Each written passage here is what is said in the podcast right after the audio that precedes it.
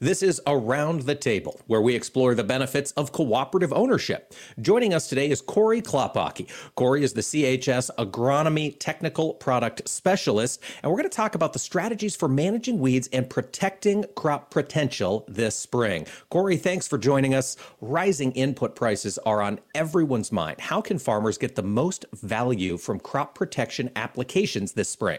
Thanks for having me, Mike. Good to be here. When you look at, the higher input prices and supply chain issues, how can we take advantage of that and gain some value from it? I think it's going to be really important, especially this spring, to take advantage of the crop protection inputs that we have available to us, because we have a lot more options and flexibility in the spring to what we can do. And that's really going to set us up for, the in season, hopefully take some pressure off our in season applications by taking advantage of what we have this spring. Corey, just how important is early spring weed control?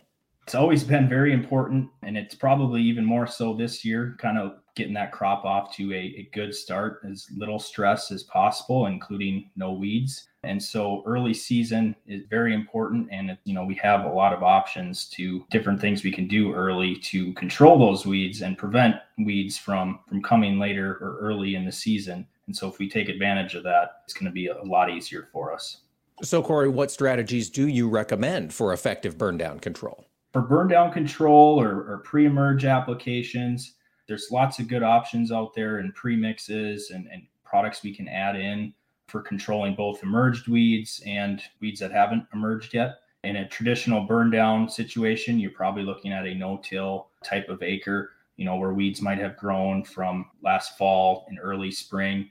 You're going to want to be able to clean up those weeds before you're planting in that instance. The key thing is to make sure you're using a product or mix that's got lots of, or a couple different or up to three, in some cases, sites of action that can help both control the emerged weeds as well as the weeds that are going to be coming around the corner. In a lot of instances, we use tillage, which is a great option as well to control weeds in the spring. But don't forget to put your pre-emerge herbicide down, even if you are using tillage, because it's going to buy you some time before that post-emerge application needs to happen. Well, and Corey, what should farmers keep in mind about following up with a post-emergence application later this spring?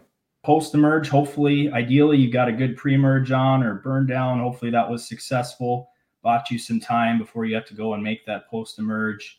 And, keeping an eye on things is going to be very important this year, especially. Don't allow those weeds to get out of hand or too large, because those post-emergent options, we're a little more limited into what we can apply in those acres versus the pre-emerge.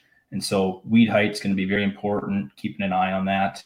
And then using the correct nozzles and pressures and boom heights and things to help with controlling drift and so forth. We want to keep all our active ingredient on target to control those weeds. And also, thinking about what chemistry you're using. Are you using a contact herbicide or are you using a systemic herbicide? They're going to act different and you're going to need to do different things. Like contact's going to need lots of water volume.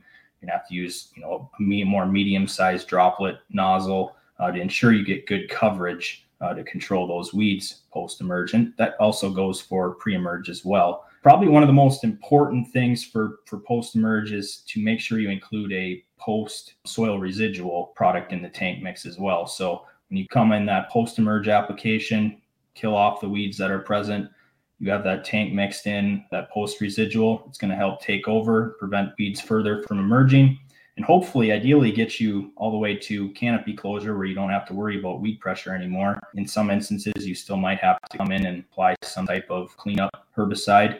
But I think using those strategies and being on top of things this year is going to make for a successful weed control in 2022.